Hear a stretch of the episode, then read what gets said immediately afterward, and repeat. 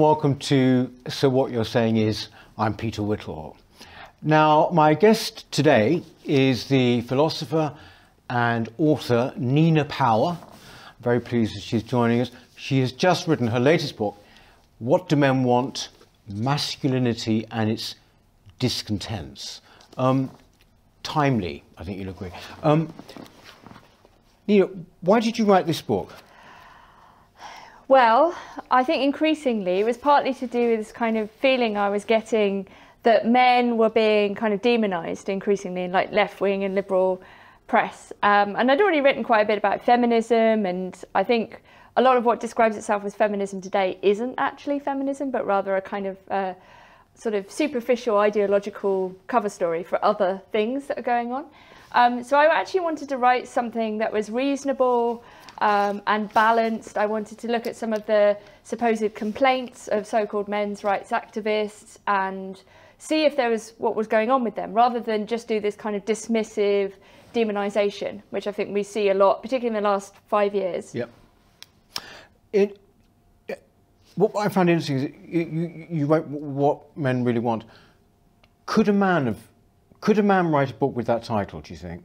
Well, I mean, the, the title is obviously a joke, a reference to Freud in yes. two ways. So, obviously, fam- famously or infamously, Freud says, "What does woman want?" and he doesn't know the answer. Yeah. Um, so I thought I would make a joke about that, and of course, sometimes some people have responded uh, in an upset way to the title. Is it "How dare you?" You know, um, well, you mean, how dare you presume to know? Yes, exactly. Yeah, and of course, yeah. I say that I, I, don't answer the question. I mean, I have a list in the book yeah. where I've asked my male friends, and they've given me like a one or two word answer, like a beer or a shed or to be left alone, and these kind of things.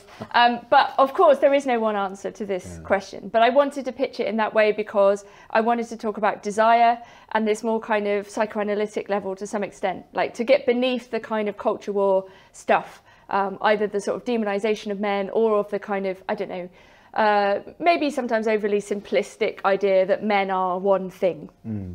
and that one thing would be what? Yeah, um, I suppose, well, to be honest, well, the more I wrote the book, the more I found that I had sympathy with a certain kind of masculinist discourse, actually, which is about what it means to recover manhood or masculinity in an era which seems. Uh, like it wants to destroy it, you know, and that would go uh, in relation to being a good man, to being a father, you know, to simply being somebody who looks after themselves and looks after other people and sort of takes responsibility. So actually, it became more of a book about um, those bigger questions about uh, almost like moral virtue to some extent, and the way in which um, being a good man seems to be occluded or obscured in in our kind of liberal, degenerate world. Um, but I also, it also became a book about the relationship between men and women yeah. as well. Um, so I talk about this idea of heterosociality, like we're in this very mixed world.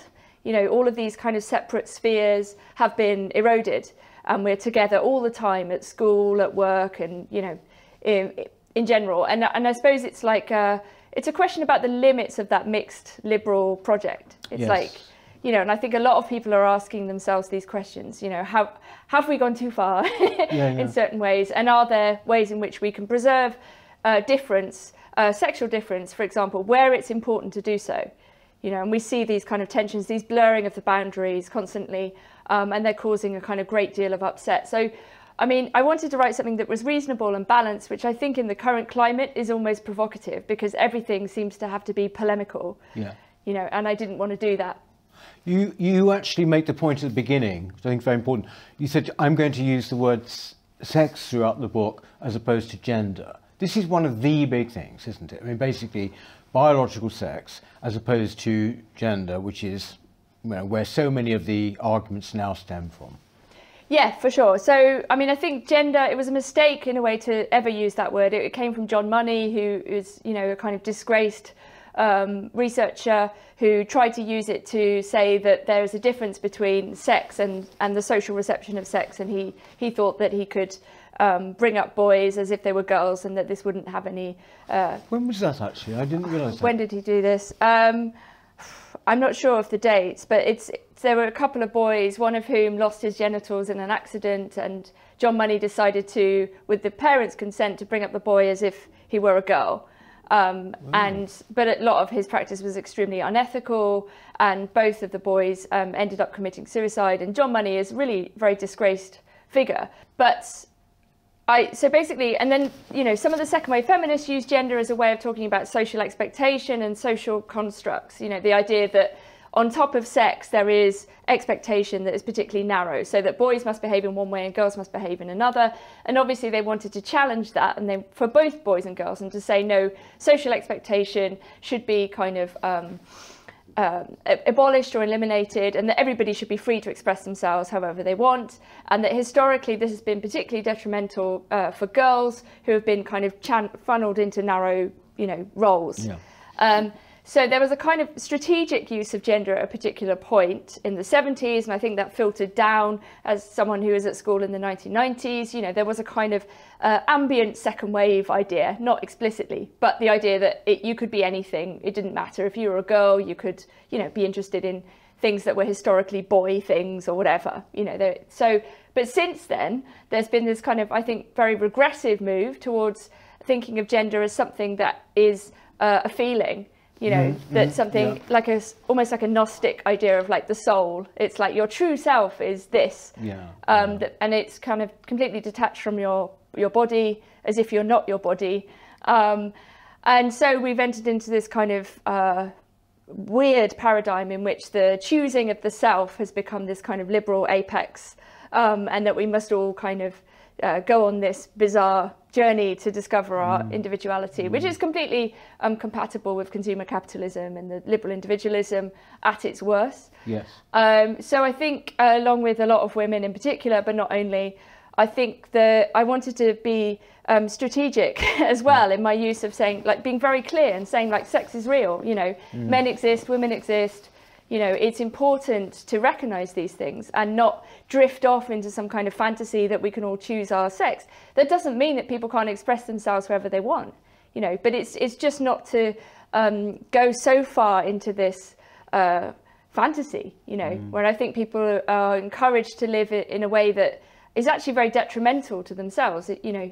Um, but rather accept a certain level of basic reality, which has social and political consequences for all of us. I think actually what's interesting about that, uh, you allude to it there, is that, the, you know the whole the whole idea, you know, oh well, you you don't have to, the girl doesn't have to like pink, the boy doesn't have to automatically like blue, growing up. That sort of a, almost seems quaint now because what's happening now, particularly with the trans lobby, is that they're they're looking at a boy who only likes pink and and and maybe dolls, and they're saying, well, he's obviously a girl then. This is, yeah. we've sort of gone back. It's like, uh, you know, what are you talking about? I mean, you know, the, the old liberal position was, hey, you know, what's wrong with the boy liking that? Now it's, well, looking at him and saying, well, actually, to all intents and purposes, you're obviously a girl, so let's start giving you, uh, you know, puberty blockers or whatever it is. No, it's insane. I mean, it's, it's child abuse and it's completely yes. regressive. Um, it also um, punishes children who may be gay, who are gender yeah. non-conforming. You know, a lot of people have been pointing this out. LGB Alliance, yeah. um, defending same-sex um, on the basis of you know sex as sexual attraction. Um, I think you know making children make decisions about their fertility when they don't even maybe know what that means um, is will be looked back upon with kind of horror. Um, you know, we already see a lot of uh, people detransitioning. Mm. I think there'll be a lot of uh, legal cases about this, and and of course, like many people, especially women, have been severely punished for saying anything about mm, this, whether mm. it's to do with um, the importance of sex in law or women's sports, which is also kind of being destroyed by mm. narcissists. Um, and I think, you know, one of the problems we've got is a culture that actually rewards forms mm. of parental narcissism and even like Munchausen's by proxy. You know, like you can get a lot of attention if you say that your kid is trans, you know, and it's there's a kind of social contagion aspect to it. But I think this is, um, you know, ultimately there's there are, there are lots of terrible aspects to this and mm. lots of horrifying aspects and i think the way the idea that children can be trans and and you know if a child says i prefer doing this thing than another then therefore they must be the opposite sex is one of the most regressive ideas that has emerged in the past sort of few years one of the ideas that has emerged is this whole phenomena of supposed toxic masculinity yeah. right now It's interesting, you know, because quite recently I was at uh, dinner and there were other people at the table. And uh, in fact, Ollie, our, our cameraman, was with me, so he can attest to this. uh, basically, we were sitting at a table, and there was a, a, a young woman, and she was explaining to her friends there why everything had gone wrong with her relationship. And she kept referring to toxic masculinity.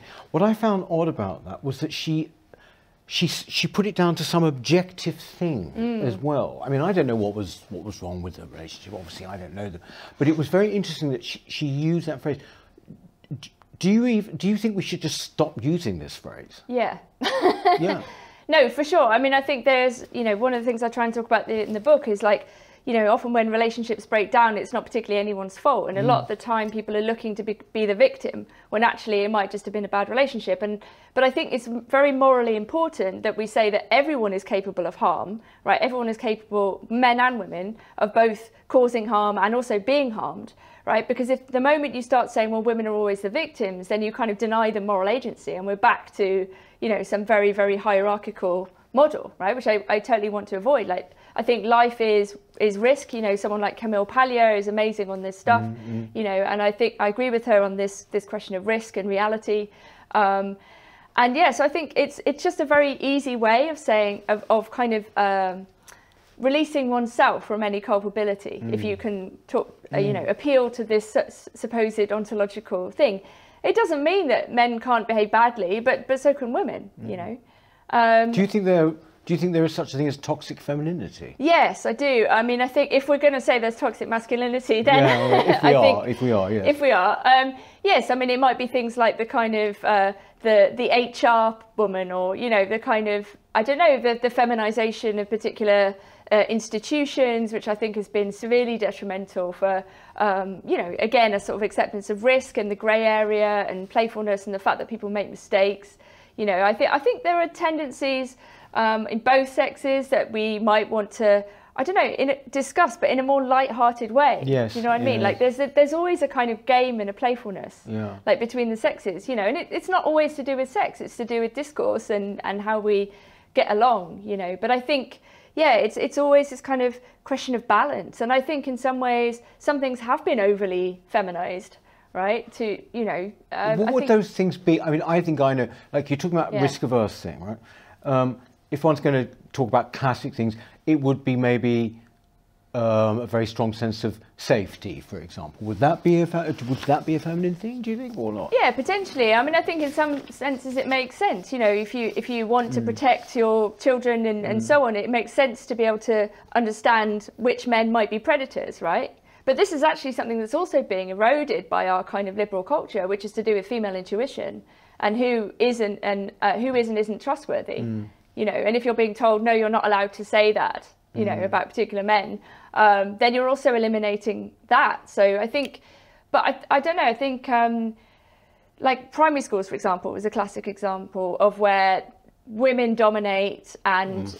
often this seems to mitigate against young boys in a way being allowed to behave in the way that they, they do without being punished, if you see what I mean, or what, without being put on drugs for their mm. supposed bad behaviour. I mean, I increasingly think that probably schools should go back to being segregated for everyone's right. sake. Okay. Okay. Yeah. Uh, mine was. I mean, was yours? No, I went to a comprehensive school. uh, my, well, mine was just an old-fashioned grammar school. Yeah. But it was it was sort of segregate, segregated.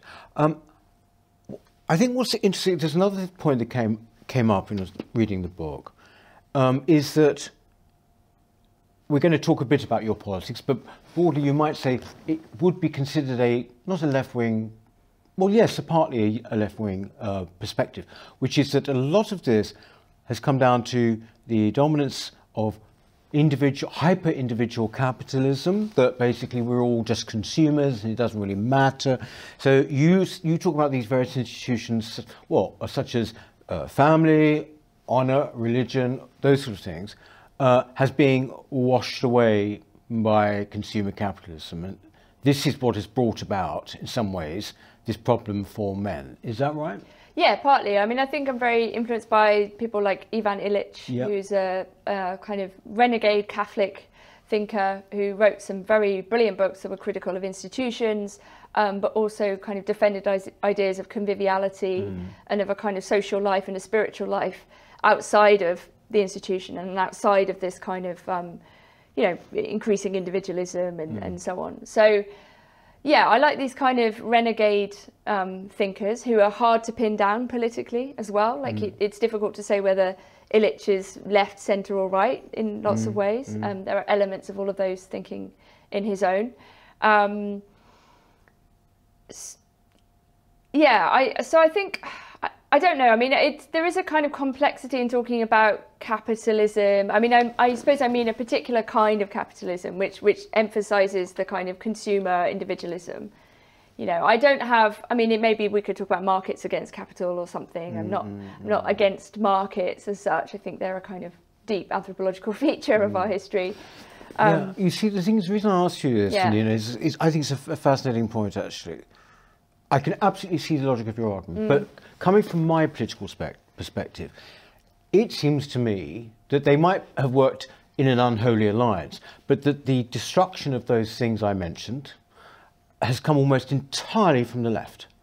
Uh, you know, that sort of the destruction of a sense of communal patriotism, um, family, all the kind of attacks have basically become what effe- effectively, to begin with, ideological in, in many ways, and indeed feminism. That, that in fact they've come from the left, and where they've been given this strength is by the extraordinary uh, economic dynamics of our time. So, would you accept that or not really? I, no, I, and there may be a point of disagreement here, but it's because so when I think of conservatism, I think of preservation, I think of slowness, but I don't think that's what actual conservatives did. If you see what I mean, I think they're in in fact they they were in hock to the free market and mm-hmm. destruction and the destructive element of that, rather than saying. You know, why don't we protect our sovereignty and produce all our own food and become, you know, be mm-hmm. self-sufficient mm-hmm. and respect our own heritage and all of those sorts of things. So I think free market ideology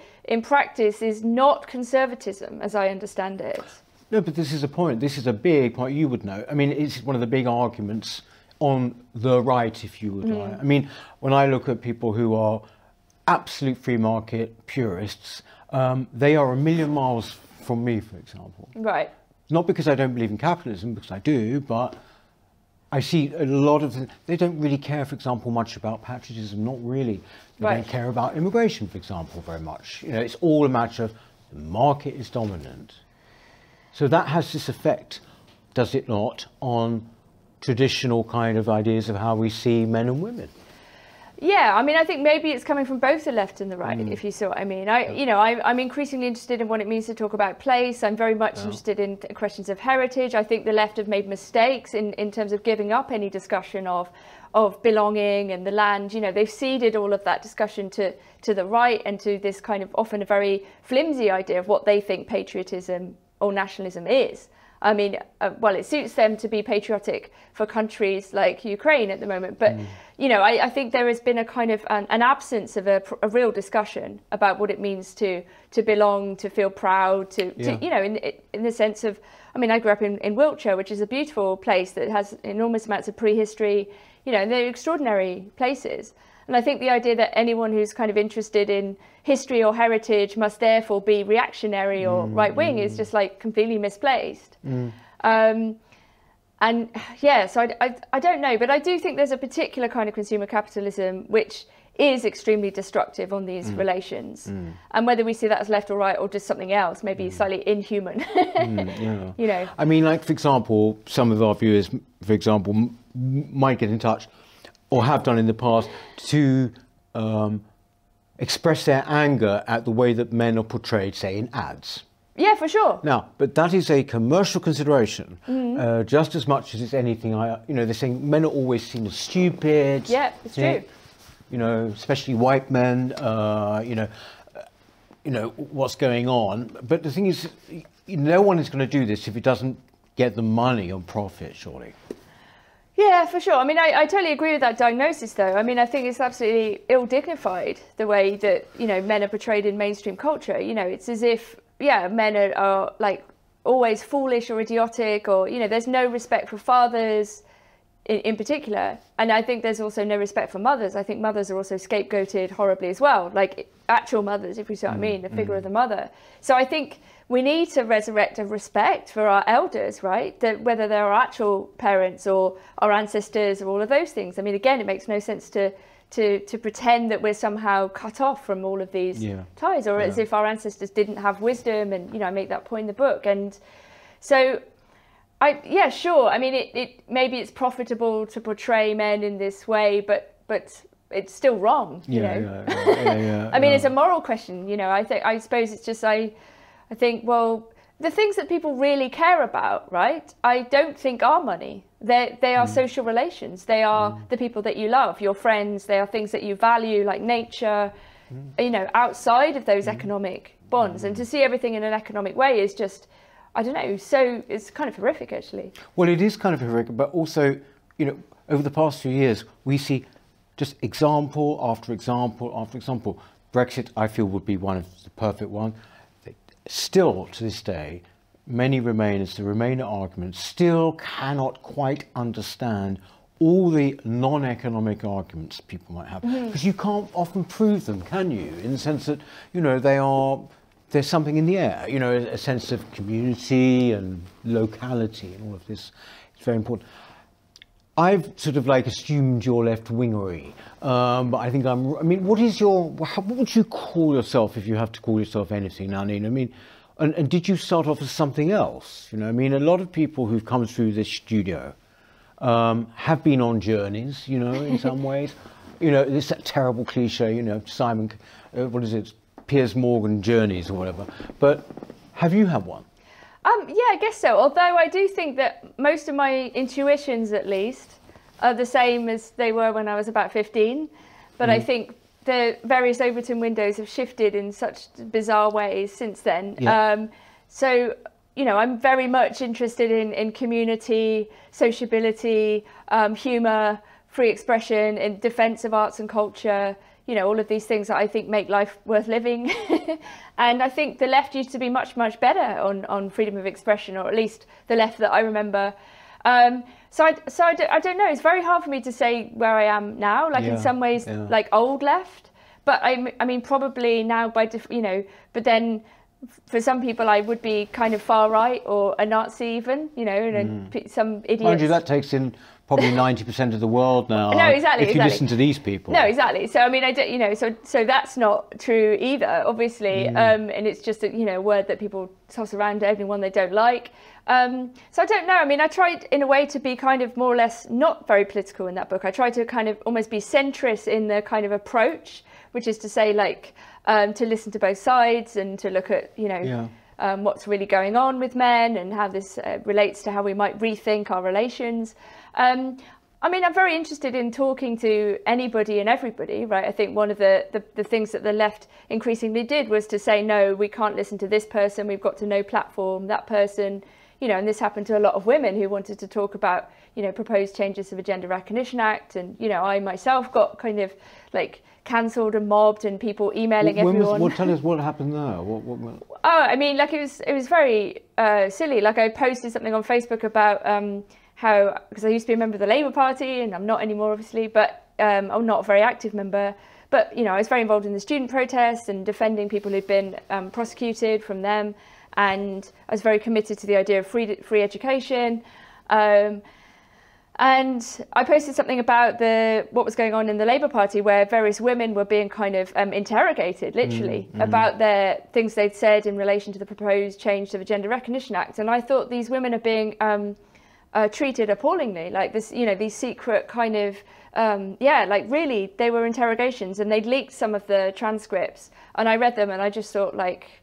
I, I don't want to live in this world, you know, where Yeah, women yeah, are being yeah. hauled over the coals for asking perfectly reasonable questions about policy, you know. And so I thought, like, and you know, I could see this issue maybe becoming something that like really sadistic people were using yeah, to attack yeah. others. And I, there was a lot of this going on, and yeah, so I, so I suppose I, I, I, I posted something thinking oh, like this will probably get some, you know, negative reaction. But I didn't realize what would actually happen, which is like you actually get targeted by mm. specific activists and, you know, and then people kind of denounce you and yeah, like they write to everyone you've ever worked with or they, you know, they try to get your work removed or they try to get your book cancelled or they try to stop you from speaking. Like I've given, I, I gave talks about the Masculinity Project um, at university, and the university was so scared that I would be attacked that they hired security guards to protect yeah. me. Yeah. You know, and it's and this isn't uncommon. You know, people like Selina Todd and mm. Kathleen Stock, and you know, all these women mm. who said a lot more than I did.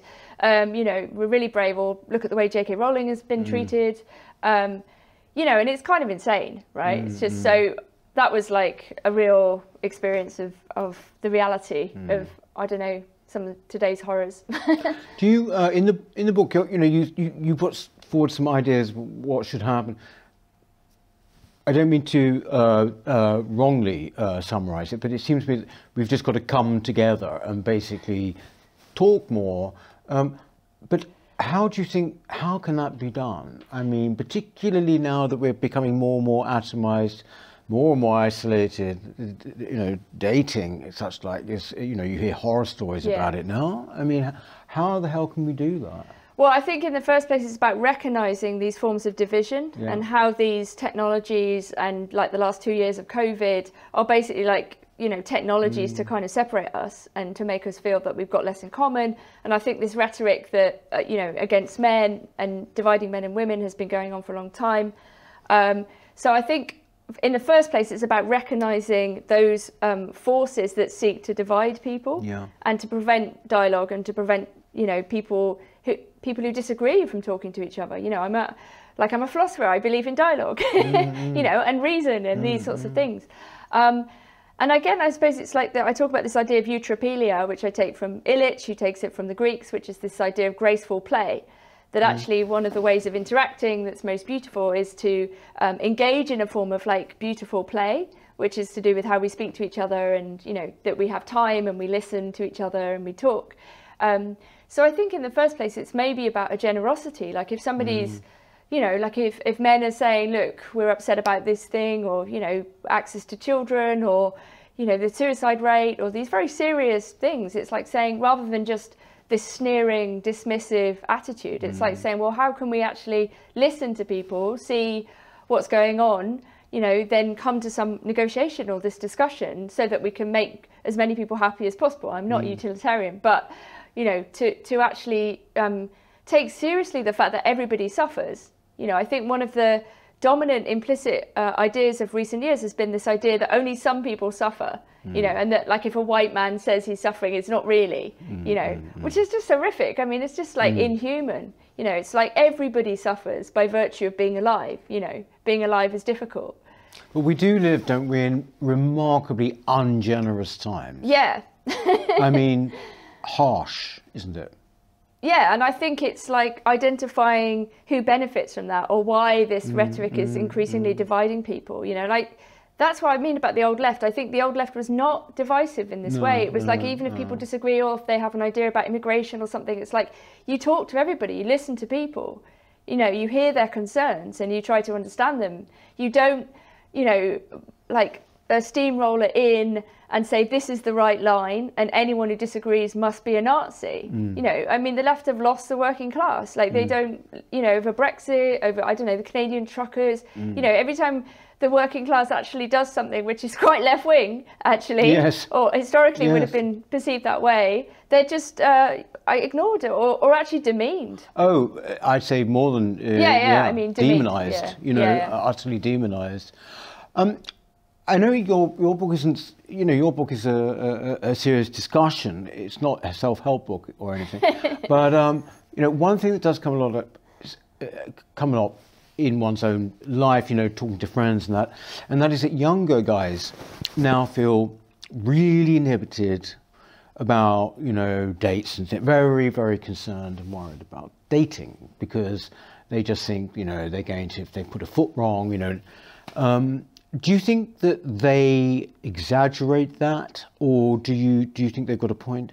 I think they have a point. I mean, I think if you, you know, most people, for example, used to meet their, or a lot of people met their spouse at work. Now, Yeah. if you flirted with someone at work, you wouldn't because you'd be worried about being hauled up on a sexual harassment charge. You know, so that's about the HR thing and this kind of, you know, creating this suspicious world in which everyone's motive is somehow like evil or, mm. you know, negative, and particularly men, right? Mm. So I think, yeah, if, if, if you're a young man today, um, I, it would be very terrifying. And I talk about this paradox of like the puritanical, like the idea we, we both live in like this really hedonistic culture that encourages people to get drunk and take drugs and have sex. But on the other hand, if you make a mistake and it's not even clear what the rules are, you are like absolutely punished and Yeah, condemned. yeah, yeah. You know, so obviously I think the implicit um, effect of that is one of fear and suspicion because nobody wants to be the person who's you know done something wrong who you know who might be accused of abuse or sexual harassment you know. On the other hand everybody's make mistakes you know. Everybody Mm, is like